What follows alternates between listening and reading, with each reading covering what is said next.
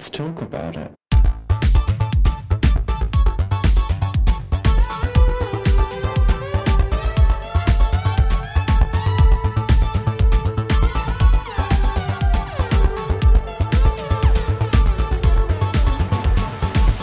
Hello and welcome back to Thick Radio, the podcast where we talk about gaining and everything in its orbit. I'm James. And I'm Tim. So let's get into it. Today we're joined by a special guest. You know them, you love them. We today we've got Daniel. Yay! Hello, welcome. Hey Daniel, how you doing? I'm alive, and that's the best I can say right now. I mean, listen, uh, listeners, we are still in COVID pandemic times, no matter what governments are saying. So, you know, alive is positive. That's definitely a win. That's a win. I just got over a cold too, so if I sound funny. You know, how how was that experience having a cold, considering the state of the world at the moment? Is is is it a bit of a novelty to have a COVID illness? Uh, it was about three seconds of panic because every you micro uh, analyze every single symptom of okay is this related to covid is this this well i'm vaccinated so it shouldn't be severe or as severe what do i uh super fun and then i had uh my bucket list musical that i was going to see the band's visit in hollywood uh and i got sick literally the week before Oh no, so you couldn't go. No, I did go. Oh, I fought to get well, and I'm fully healthy. So I didn't spread it to family. I didn't spread it to friends. Everything's good. I managed so what did you what did you do? Just load up on a ton of like vitamin C and echinacea? Were you just like guzzling a gallon of orange juice and? well, actually, uh, as, a, as a theatre person, I'll I'll take a stab at this. Was it perhaps cold black tea with perhaps some ginger and honey? Flavor. No. No. No, actually. Uh, I take cold meds very regularly. Uh, and I am very hygienic and stuff like that. So I laundered all my bedding, you know, constantly clean hand sanitizer, stuff like that. So I'm not perpetuating a cold, where if you like sit and stew with germs, it gets worse and worse and it just kind of lingers yeah. I get rid of everything, and so it my colds last three days. So yeah. wow, I really wish that I could adopt that because when I do get a cold now, it's rare. I haven't gotten one in like seven years or something like that. But when I do get one, I isolate. Like I am, I'm the kind yeah. of person who's just like, leave me the fuck alone. I'm gonna go to my cave with my blankets and my hot water bottle and my television and just don't talk to me. Fair fair very mm much the same but i i tried to be proactive so that way i'm healthy as fast as possible. I like that. especially since my life is too busy and i have you know things that i want to do. Well well what what are you busy with? What kind of things do you do? Are they performance adjacent things perhaps daniel? Just maybe just a little bit. I maybe. run my own theatrical company so i am constantly being bombarded by messages from clients, from producers, from actors, from writers as we put on shows all over the West Coast. So fun, fun, fun. And ladies and gentlemen, that is the topic of today's episode. We are talking theatre and performance.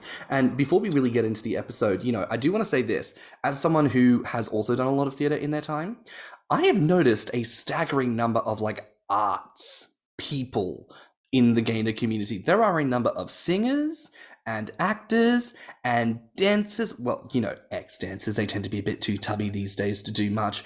But, you know, they'll they'll do a mean shuffle across the stage. Um, but you know, there's there's a lot of us, I've noticed. Mm-hmm. Um, so I mean, to, to kind of open things up, Daniel, has that been your experience? Have you connected with a lot of performance type folk in the community? I do. Uh in the community, I do find a lot of ex performers, which makes me sad because I think I don't care what size I am, you're not going to take me away from the stage. But mm. not everybody has the same life goals, and that's okay. Uh, but I do connect with all the nerdy theater people that I love, and you know, most of my uh, Grommr fam is all theater people, stuff like that. So we'll just nerd out over musicals or fight, you know, one of those two. I like that. I mean, listen, if you're too big for the stage, just become the stage. There's no there's no such thing as too big for the stage. That is my belief. So They, there you go. Just get a bigger stage, bitch. You just have to make Right. sure that the uh, floor has been reinforced. You know, the Greeks invented like the open round theatre girl on a on a sort of stone platform. You know, if the wooden stage is not Yes. substantial, go go to the old Greek Greco-Roman theatres. You know, Right, make and it work. invent site specific theater. You know, I don't always perform in traditional rake stages. I've performed in bookstores and tea shops and stuff like that. Make it work. You do not have to do theater in always a traditional stage. Make it work. make it work and i mean that's kind of the the vibe of theater really isn't it because what you're doing is you're playing make believe you're playing dress up Yep. what is the purpose of a stage other than just an area in which you set the scene It's a canvas. it's a canvas and look you wouldn't question the bookstore in oh gosh what was that one with hugh grant and uh, julia roberts you know he walks up and spills the coffee on her and she's a famous actress Oh, Notting Notting Hill. that's the one. Like nobody would have questioned a scene set in a bookstore in a movie, so why question a scene in a bookstore in a stage production? You know, Why not? it's it's all part of the fantasy. Um, I do want to ask, how long have you really engaged in theatre, and what was what was the instigation for you? Okay. So I have been, I just did the math and now I have to try and remember. I've been involved in theater for 16 years. So it was uh, high school. You have to take an elective your freshman year. And I selected something else and I was thrown into drama as the elective. And I was kind of an accidental drama kid at first. And then I actually did theater and fell in love, you know, second one basically. I had a fantastic drama teacher. So I've just been stuck in this world and I cannot get out and I don't care. Oh, I love that. You know, I, I, I think a passionate drama teacher will just change your life. They are, in a weird, well, maybe not so much a weird way. They're not like a parent. They're like a mentor almost. Yes. They yes. really do nurture something creative inside of you. And because theatre and drama is kind of like, not to say base level, but you know, you can kind of go from there and look at the potential of drag and you can look at musical theatre and singing and specifically doing dance. And even if you're not an on the stage type of person, costuming, makeup, the production, lighting, sound, and even set design moving through into painting and sculpting and, and all those other things. I think it really is, at least in our modern scholastic system, one of the best base things that you can put any kind of burgeoning child into because they will just discover that artistic passion and a good teacher will really bring that out of them. Absolutely. I agree with all of that. Oh my gosh. But so so you you you got involved accidentally, which I love that because you've you've always got I feel the two types of people in theater. You've either got for reference point for everyone, Rachel Berry from Glee, like Yes. kids who knew that they were born to be the star from Oh, Glee. My mum says I'm talented. I've got a good voice, and she put me in little teeny tiny tots early modeling pageant. I was in a TV mm. commercial when I was two minutes old, and you know, there's that person. dare you read me like this? No. and then, Uh, and then you've actually kind of got the other category of people who somehow find their way into theatre, and I do feel that it's that typical theatre family vibe that Mhm. snatches people really quick because you spend so much time in rehearsals and when someone drives it's lifts to and from rehearsal and you got to get food before and after and then when you don't have money for a rehearsal space it's going over to someone's house and it's rehearsing in the lounge room and then crashing on the couch and watching movies and having movie nights and it's all those things where you just become this little unit Yes. so quickly and then the show ends and your little family breaks up and it is genuinely quite traumatizing yes. I I say if you want to make more friends, join a show. You do not have to act. You do not have to audition. You can just be because we always need crew members and volunteers because it takes about maybe two hours and you become lifelong friends because you have to because you're going to end up like dressing with these people this close to each other like an inch away and it's like we have no shame there are no walls because there are no walls Oh, i have to be oh, here 100%. Back when I thought I was straight and doing theater and being like, oh, I get to be in the area with all the girls because, you know, there's not enough room for a boy in a girl change room. So, you know, we all have to change together.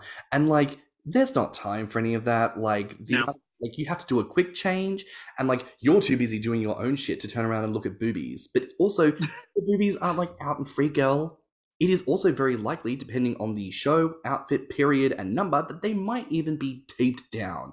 So, like, Yep. I promise you, it's not that glamorous. It's fully just you're all there, sweaty, smelly, and just going, I'm really sorry. Can someone pass me like the 15th can of like antiperspirant? And can someone part, like throw me the hairspray? And like you throw the one and you grab the other and you've done the hair and you just quickly do your face again. And then you have to go back out on stage and it's hands and it's all the smiles and it's up and it's energy and you haven't broken character and everything is fine. Nobody knows the stress and the drama backstage. Oh, How- dare you narrate my life story like this I I miss did- theater. Can you tell? didn't do it bitch gosh Well, I did move to the UK with the intention of being like, oh, I'm going to be that person who'll like, I'm I'm too good for performing these days. I'll work a regular job, and then you know I'll I'll come across someone who'll go, oh, you're actually really talented, and I'll go, me. You want me to be in a commercial? I haven't acted in so long. I mean, I Oh, could God. never. Where is my light? Where am I? Li- Where's my mark? right Where is the sound? Where is the camera? Where is? Do do we need to touch up the face? Do I need more concealer? What do we need? Um, you know, I haven't thought about that. No, not at all. no not at all you haven't practiced your oscar speech in the mirror at all Girl, every person, the first time they do a lead role, I promise you, they are stood in front of their mirror at some point, believing to themselves that somehow a talent scout is going to be at their school and they're going to go, Do you know what? Jennifer Coolidge thinks you're incredible and she wants to sign you on as like her daughter in the next major film. And you're there, like, giving your, like, I want to say thank you to everyone. I want to say thank you to Taryn for being my really good friend, supporting me through all of this. I want to thank Mr. Smith for being really encouraging. And even though Brenda was a fucking cunt, um, you know, like she did okay with sound, I guess, and she didn't make me look too bad. So, like, thank you, everyone. Just thank you, thank you. uh and then you have the wizen's show hag like me who's like "Ah, i won't see you again after this show Because theatre companies will remember people, especially if you act like a diva. oh yeah remember you, and they'll go, "Oh, when you audition, we will miraculously cut you from the list. I don't know what happened to your name or your audition reel. It got lost in post. I'm ever so sorry. Try again My- next season." my parrot needed something to line its cage with and your audition form was just there and you know it's too hard to call you back and try to have you fill it out again It just worked. oh my goodness. So here's a question for you. Mhm. Outside of the things that you produce on your own, like let's just look at theatre. The the typical theatre company, your local theatre company, looking through different scripts, looking to um oh gosh, why have I forgotten that word? Looking to tender. That's the word. Looking to tender for different rights and roles and all sorts. Da da da da. da. Is there a lot of that specifically for plus size people? Specifically is where it gets a little bit muddy. Uh, not a lot of scripts are written actually with bodies in mind. Uh, Not not saying that there aren't. Like I read, uh, recently read read again Eugene O'Neill's Long Day's Journey into Night, and he is hyper specific in his stage directions on how these characters look. To the point I'm like, there's like three people on Earth that are going to look like this. like open, be a little bit more broad in how you want people to look. but uh, a lot of more uh, modern scripts uh, tend to just stick to ages. So uh, a producer, a director, a casting director, they could theoretically, if they want to, uh, cast as many plus size people as they want. You know, uh, the hard part is getting them to want to. So, but uh, that I find more with straight plays, musicals is a little bit more rigid and Mm. less favorable. I mean, you think of if you try to think of notable plus size characters in musical theater, I mean, like the first one that pops in my head is Tracy Turnblad from Ha- Hairspray. I was going to say it's like most of like the women role. In fact, almost all the women roles in Hairspray.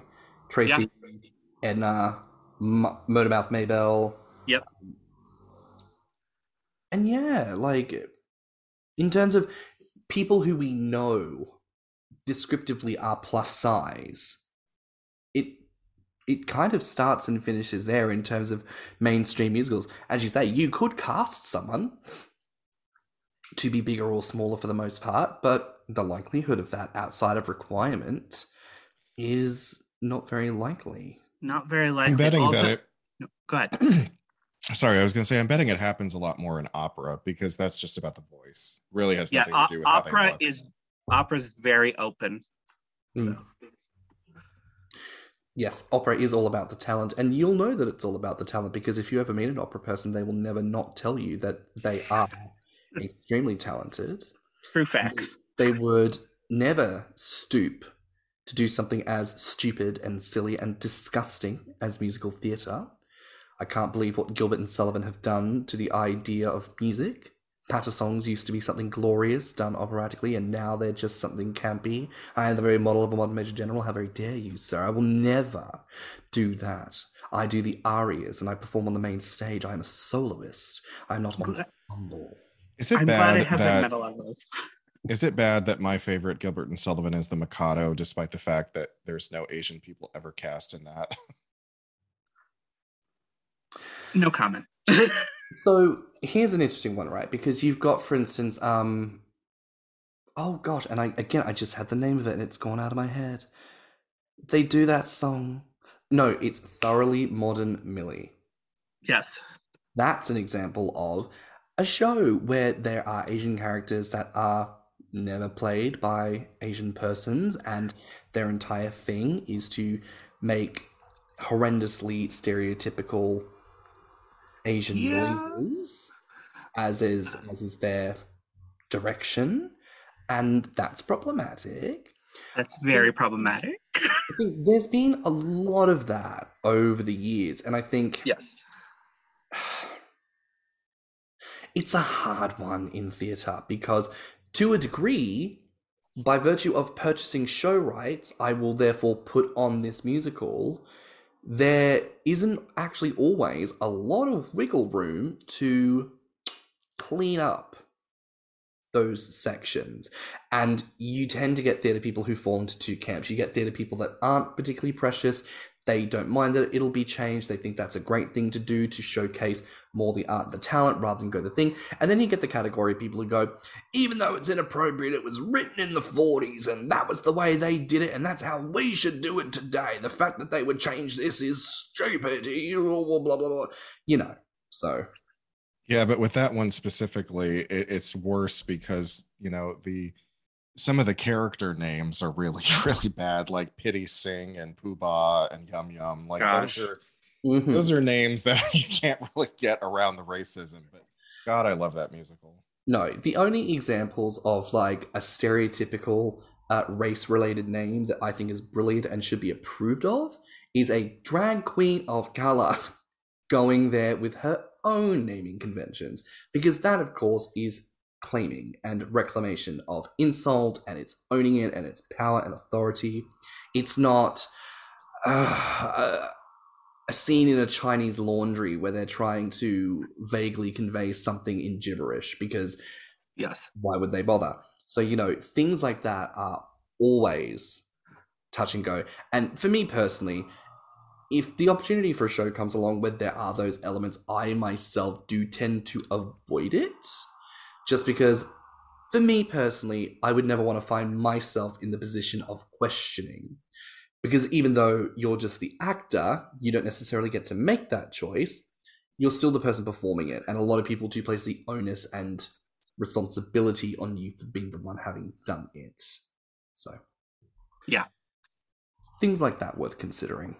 Um, the other thing I was thinking of recently, and we're going to do an episode on this specifically because they're making a film about it with um, Brendan Fraser Um, I wondered if you were going to bring that up. Yes. Uh, for anyone listening who doesn't know, it is a play uh, by, I believe it's Samuel D. Hunter called The Whale.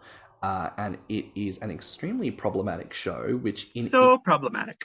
in its summation is a homosexual ex, I can't remember if he's ex Christian, ex He's Mormon, more ex-Mormon. uh, homosexual ex Mormon who has a wife and family, leaves them to become an out homosexual and finds a partner. And this all happens before the play plot. Um, but then his partner dies, and I can't remember if it's meant to be HIV AIDS, but you know, he's die he's dead for some reason, and I think that's the inference. And then what he does is he eats himself to being over 600 pounds, and he's like laying in his own filth, in his home, on his couch. Obviously, because of the size of him, all the actors who've had to portray this character so far have had to wear horrendous fat suits. Um, and I believe the ending of the play uh, is him coming back to Jesus before he dies from heart failure. Yeah. it's yeah, Woof. Yeah. not not a play I ever want to pick up or see or spend money on. So that's getting made into a film by Darren Aronofsky. Um, there's obviously a lot of conversation around, you know, like why it's seen to be appropriate, apparently, and all this other kind of shit.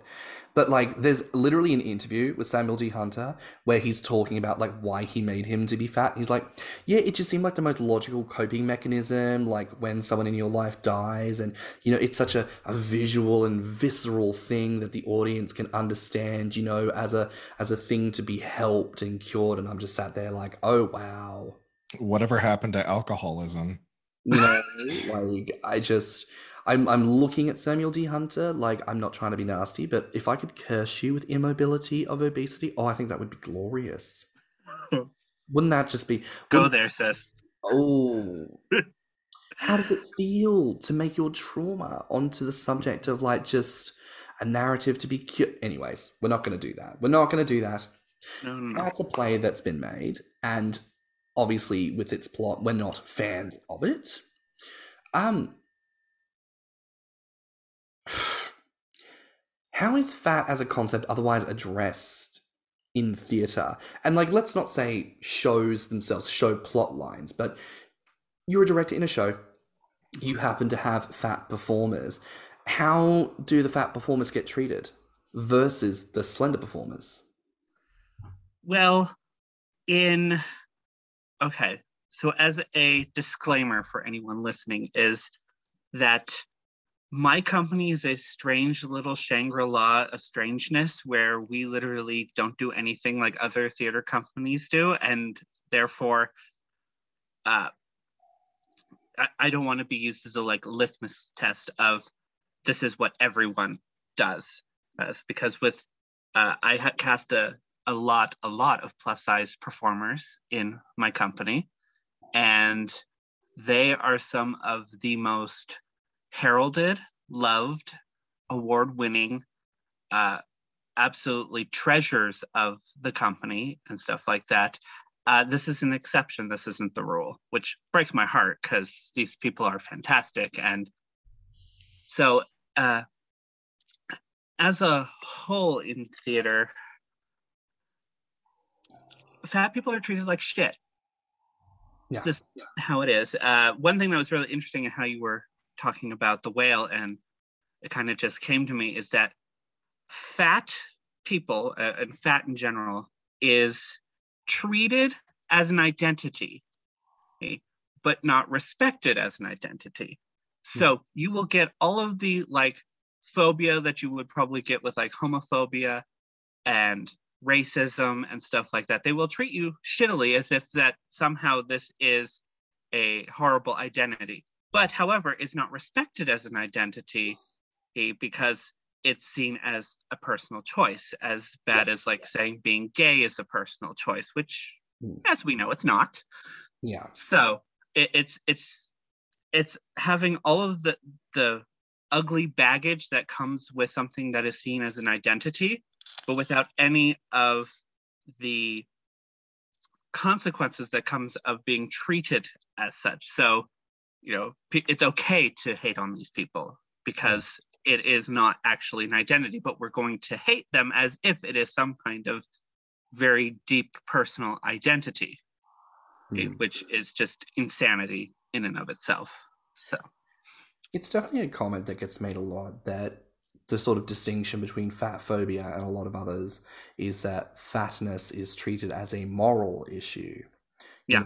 The root of why health is preferenced over their humanity is because it's seen as such a an abhorrent uh, smear and mar against humanity that for you to be fat means that you sacrifice your right to humanity and human treatment that therefore you must be treated as such so that's it's it's quite a frustrating uh, observation but also as gainers to experience mhm. I mean, as time goes on, do you find yourself intentionally casting more plus size actors or writing in roles for plus size actors? as again with uh, my company and when we produce our own original material i, I don't go for body descriptors because that's not always what i'm looking for i go for character relationships and i usually listen to voice and emotional range and if you've got it you've got the part will anything that has to do with your body with like costuming and stuff that comes after your cast and i will just cast who i think is right for the part and not care. But in terms of a, a script I'm currently writing right now is inspired by my family. And I am hyper specific on body types because A, it's my family, but I also wanted to see, you know, this this character is in her 60s and she's not thin. I don't want this like glamorous Miranda Priestly type character because that's not her character. It doesn't make sense Hmm. sense. And I want to see a leading plus sized woman in a great family drama because I don't see a whole lot of that. And I'm like, and it's inspired by my mom, and my mom is not a twig. so I want to see that character, and it's specific. This is important to me. I want to see that in there because I don't see it anywhere else. And it bothers me. I don't see it anywhere else. I can appreciate that. I mean, I think there's something to that. Like, representation in the media is often the most important thing and the biggest push for acceptance for different minorities and in minority spaces.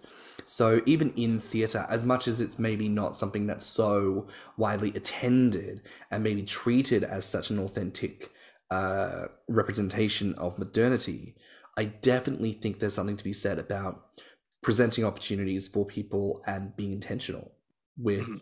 finding people who yes they can do the role but also maybe they're a bit larger and maybe they're because they don't look like the typical person you don't have all this expectation built up into the look in fact because they maybe don't look at all what you would expect to see of this typical blonde thin young etc etc because they look the way they do you can't have an expectation. So therefore, when the characterization comes, it hits you so much more because they're just coming at you with that raw talent. It's not in the look, Right?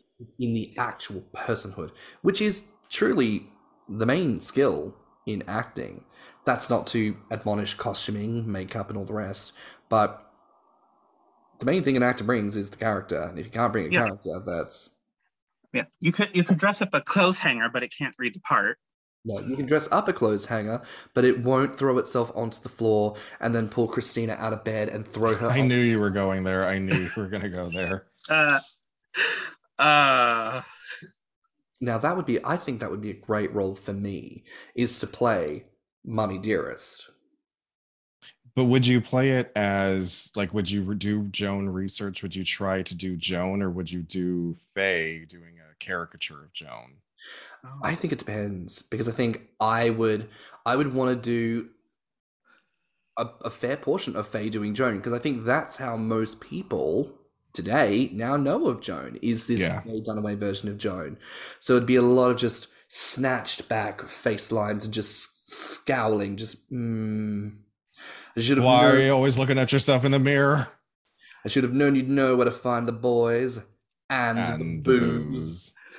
Christopher, Christina, damn it. see, I would want to be Christina in that and upstage the Joan. There's the challenge. Okay. and make everyone go, gosh, Christina was so good that it made the person playing Joan Crawford just absolutely terrible and like steal all the thunder. I'd love that. Her- But then who would Ti- Tim could be Barbara? Barbara, please. Only if I got to play her. Like, so I, I showed James all about Eve, and he really loved the character actress that plays um, Bette Davis's secretary. He's like, Right. "That's you," and I'm like, "So if I could play Barbara like that, Yes. then I'd be or Carol Ann rather, the the personal assistant. If I could be Carol Ann but play it like that character and all about Eve, I'd totally do it. Be like, Yeah. are you are you going crazy again? What's wrong with you? Like, Are you drunk? I tell you a sad story. You're like, what a sad story. Full of everything but the dogs nipping at your heels. At your heels. You know, just oh, how awful. You know, I, I would love that. I would also, I'd love an opportunity to bring out my Jennifer Coolidge. I think that would be so camp and so much fun. We'll, re- we'll redo Legally Blonde and maybe we'll do like Legally Ginger. yes, I'll- be the Elle Woods, but as Jennifer Coolidge. If Jennifer Coolidge had to play Elle Woods, There we go. There we go. is this a low viscosity rayon with a top loop half stitching on the hem? You Uh. can't have a top loop, top half loop stitching on low viscosity rayon. It would snag the fabric. And I know you didn't just get this then. I saw it in last year's Vogue. So if you're gonna try to sell it to me for full price, you got the wrong girl. Uh, You're already sold. I can see it in your eyes. I, I'm already like, hmm, okay, so I've got that. So what do I need now for this show to happen? It's like a Peaches Christ production. Let's Oh my god, yes. So, to clarify for the listeners, are you yourself a gainer? I am. You are a gainer.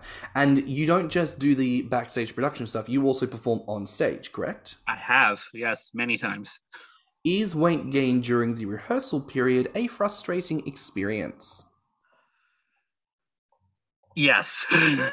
uh, it depends on the show and it depends on how many hats I'm wearing at that time for me personally, because I end up often being writer, director, producer, publicist, and sometimes have to fill in as an actor because for some reason some actor decides that they can't do the show and drop out and I make voodoo dolls of them. Uh, but uh, it's theater is very intensive work that you kind of don't feel is work at first. And then you're like, wow, I've been on my feet for like eight hours nonstop. Isn't this fun? But I haven't had a chance to sit down at all. Well, uh, obviously, with if I do musicals, it's much more difficult because dance, dance kills everything. Yeah. But uh, plays are usually Right, easier. because you've you've changed your dress size however many times because in the space of just a couple of weeks you manage to lose just enough pounds that your measurements change and the clothing designers in the background going oh well just gotta, gotta take this in I constantly have to keep changing your clothes and blah blah blah, blah. Mhm. I've I've had that before it's not fun Yeah. uh, with my company, we're actually we're very uh, body supportive and body positive. So we Mhm. design our costumes with a little bit of give to fit multiple body sizes. So that way, in future, if things get revived or we want to use that costume again, it fits, you know, 17 different people rather than, and this will just fit you once. And that's all it's going to be used for once. I'm like, that's bad. That's bad costume. That was wasteful. I want to have this costume be used multiple times and fit different people. So, uh, oh totally and you know I was curious to ask like how do you best take care of yourself during a show performance uh, definitely, I say the two biggest things are shoes.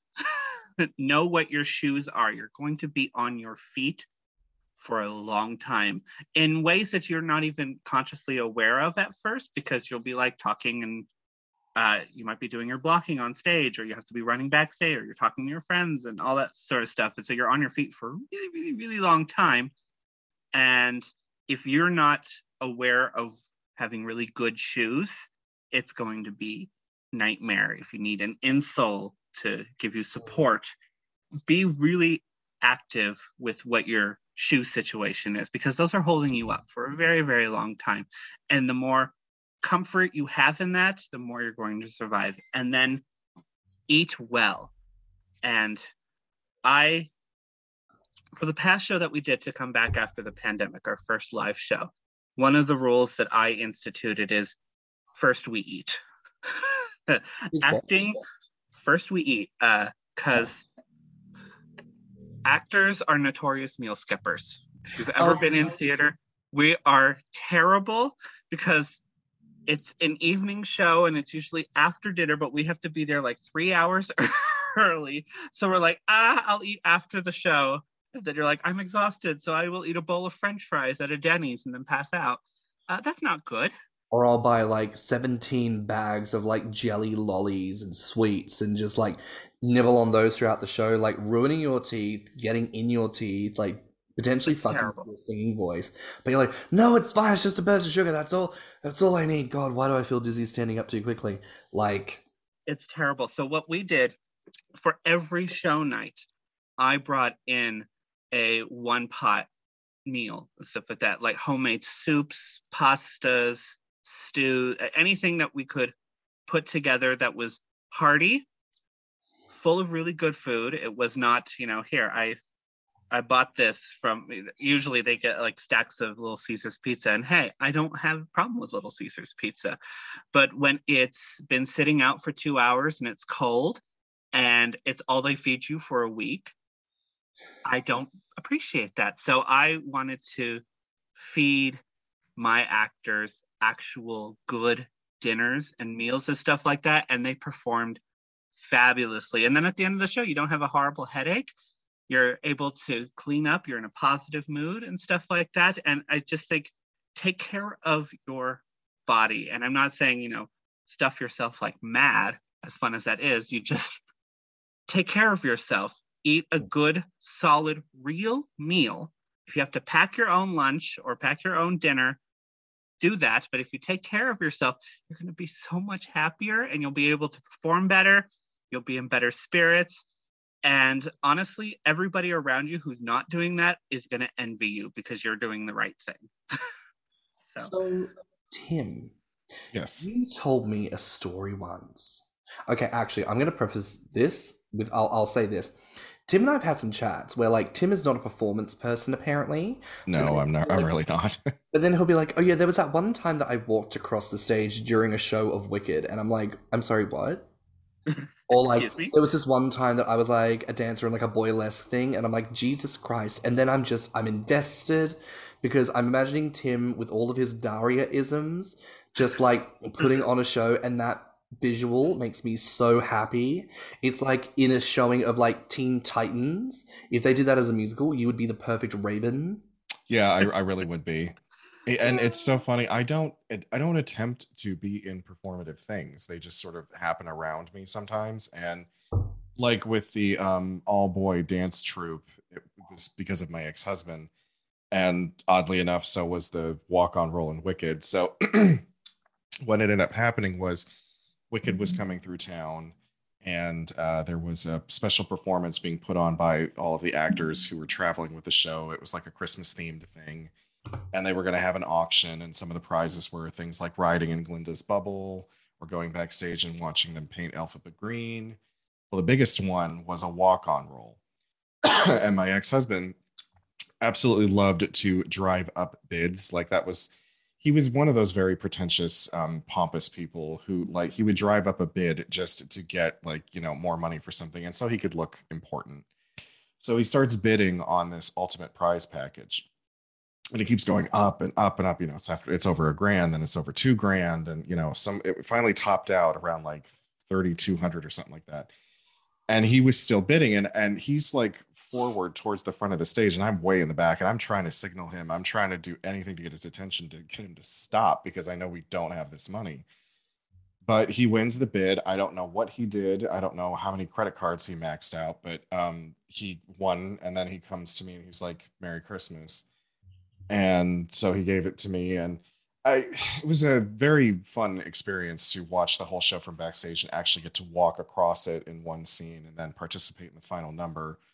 Um, I wish that uh, I had found out exactly how he paid for it, but you know, it's just it was it was one of those really awesome experiences that I'll never forget. But I don't like I said, I'm not looking to be a performer. It just happens.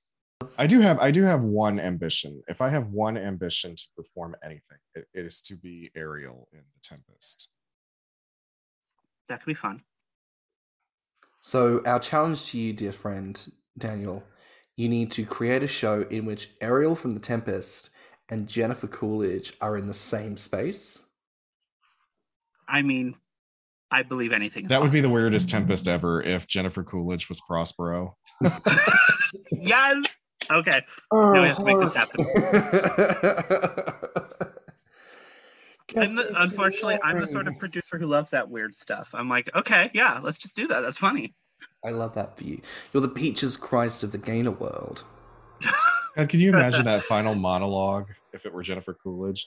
My charms are all done now. Oh, my charms are all done now. And now I'm in the mood for a hot dog. Real bad. and then and then you have to walk on stage in like a hot dog costume, like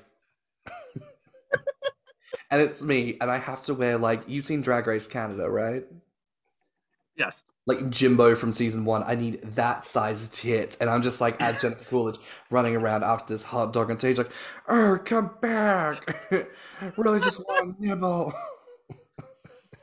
All right. So let me take notes so that way we can make this happen. Because that honestly, it made me interested in Shakespeare again. I mean, I like Shakespeare, but after a while, everybody's so serious about it, and I go, "It's it's a 400, 500 year old play at this point. Do something like let's queer it up." Like there Then, was then you must not have seen the 16 billion adaptations of Romeo and Juliet because I saw one called Private Romeo where it was set in an all boys military school. Oh, have fun. So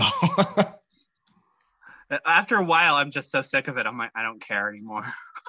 No, I totally get that. I Um, was like, oh, it reminds me of this one uh, meme I saw that was like, oh, this would be hilarious at the idea of uh, a Winter's Tale with the bear being set in a gay bear club. I'm like, I want this now. I want this. This would be great. I want this. So as a as a Shakespearean character, like in Hamlet, like my uh my line on like Real Housewives would be like, "Honey, exit pursued by a bear. Honey, every night at the club. Honey, exit pursued by a bear. Okay, uh, okay, but now you have to do that. in just one. Coolidge voice. uh. oh my god! Exit pursued by a bear. Just the one. Oh, it must be a slow night for Miss Coolidge. you're such a dork. Uh, no, he's a theater person. That's just what we are. Okay. This is the thing because I feel like any theater person who does like voices or impressions or says stupid shit, like the obvious intention is to make people laugh because I'm being silly. Laugh, laugh, look at me, I'm being a clown right now. Let's laugh and let's all have fun. And some people get so just like, that's not funny. Or like, why are you doing that? You're being really weird. And it's just like, non theater people are like the fucking worst. To When they just don't get it. People. You know, Yeah. it's like if you want any kind of weird, wacky, wonderful, get thee to the theater ASAP because honestly, right now. it'll it'll fucking change your life. You know, It's fantastic. t- I Yeah. tell you, I would love to do something very similar to like the Goes Wrong show, where it's like Oh, a yeah. really bad pantomime and like everything Yes. keeps fucking up, and we have to just keep going. Like Yeah, that, I could commit to. I haven't seen it yet, even though I live here in London because you know lockdown. Um, but I'm so keen. I have to see it. Right, right. Absolutely.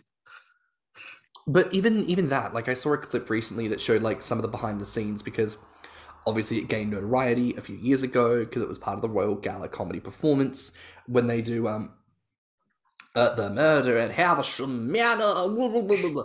And you know, there's the woman who stands behind the door.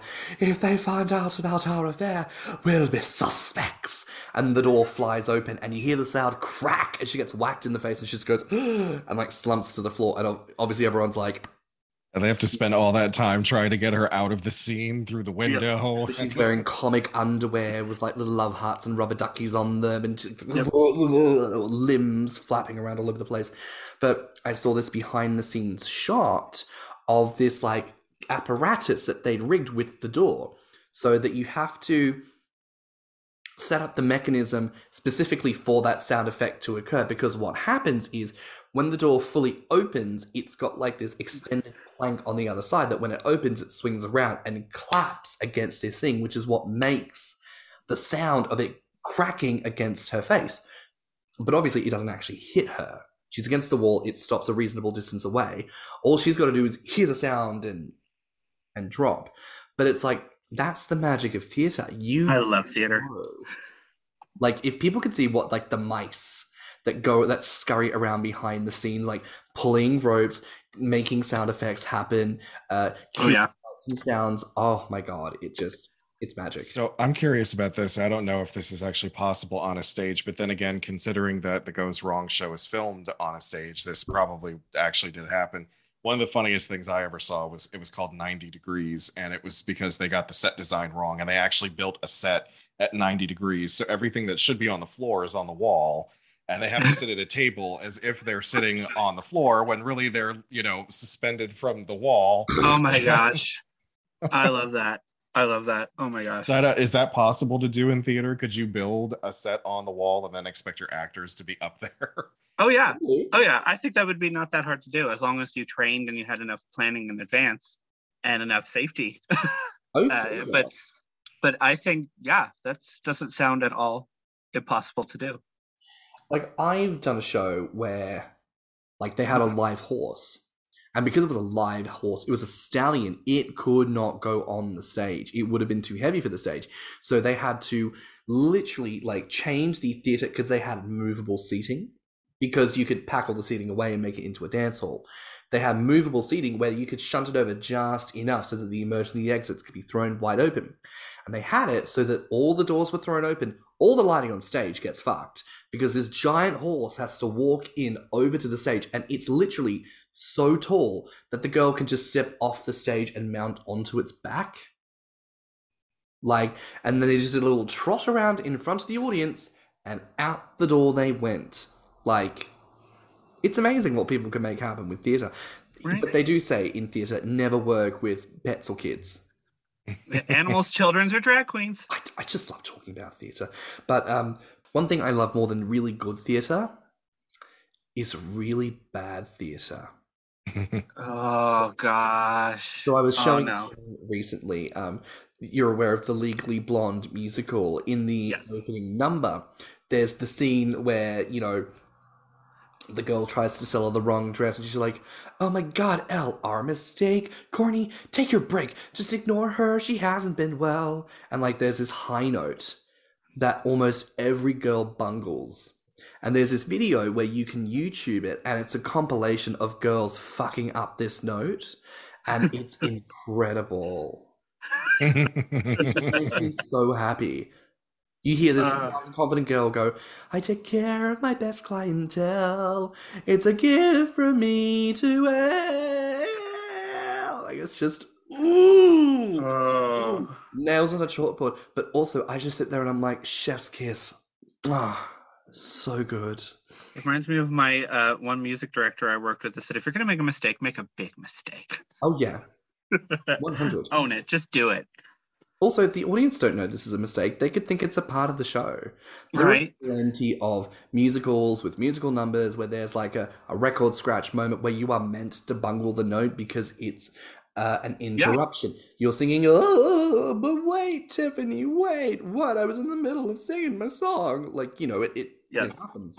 A- A really good actor can sell a mistake or any any kind of perceived flaw because sometimes it's, I don't consider a flaw because I have an actress who is a phenomenal character actress, uh, and she has a speech impediment. She has a noticeable stutter, or when she speaks.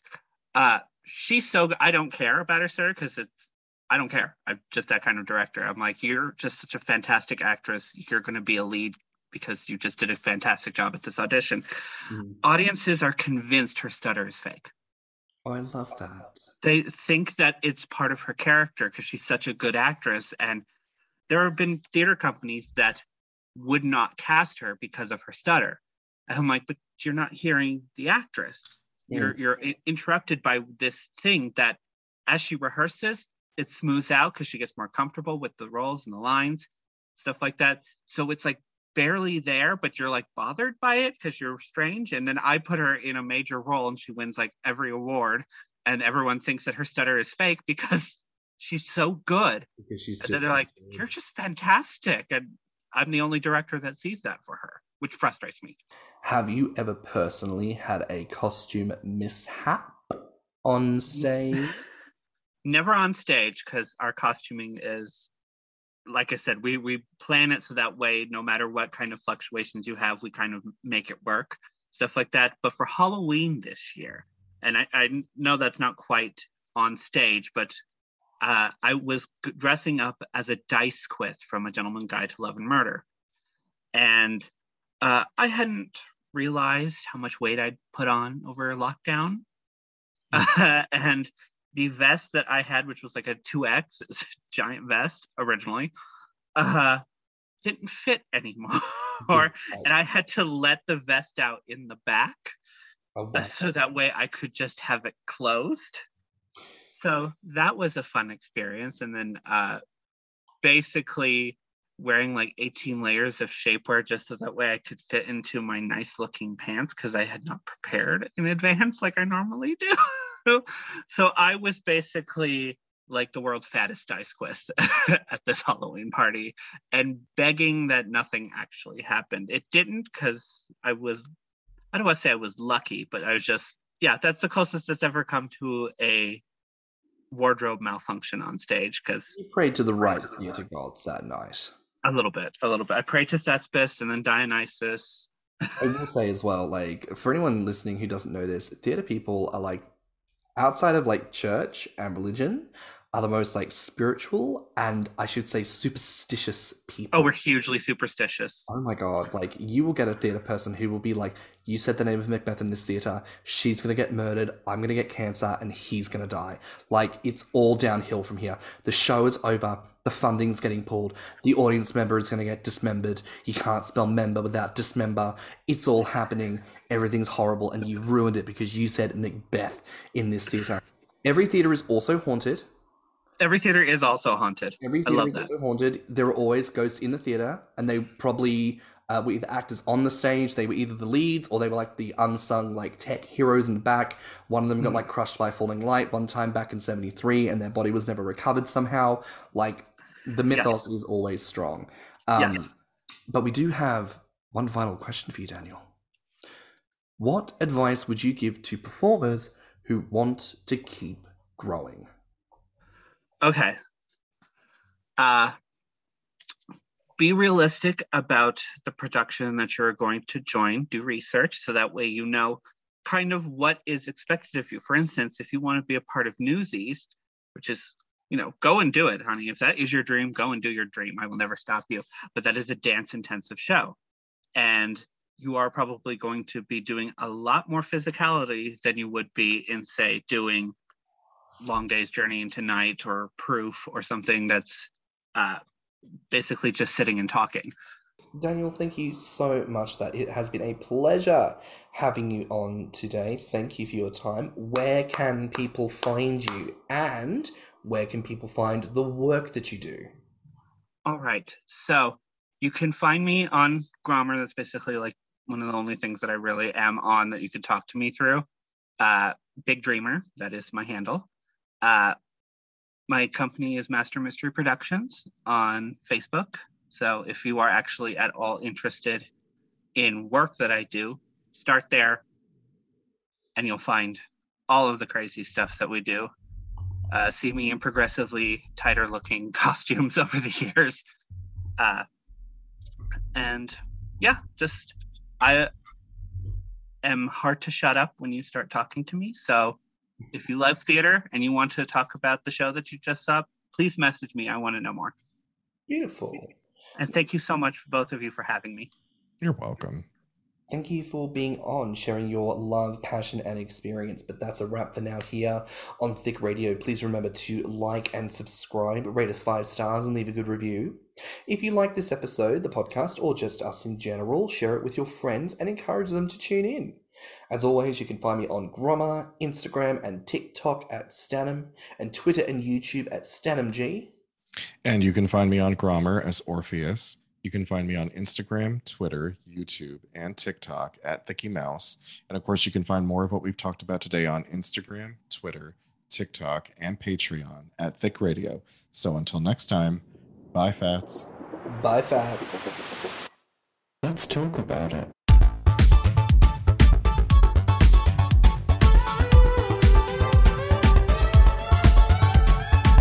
Thick Radio is a Patreon and Enter app podcast produced by Stan and Thicky Mouse. Mixed and mastered by Stanham. Our artwork is provided by Lokitu. Our theme song is provided by Spotify Cream.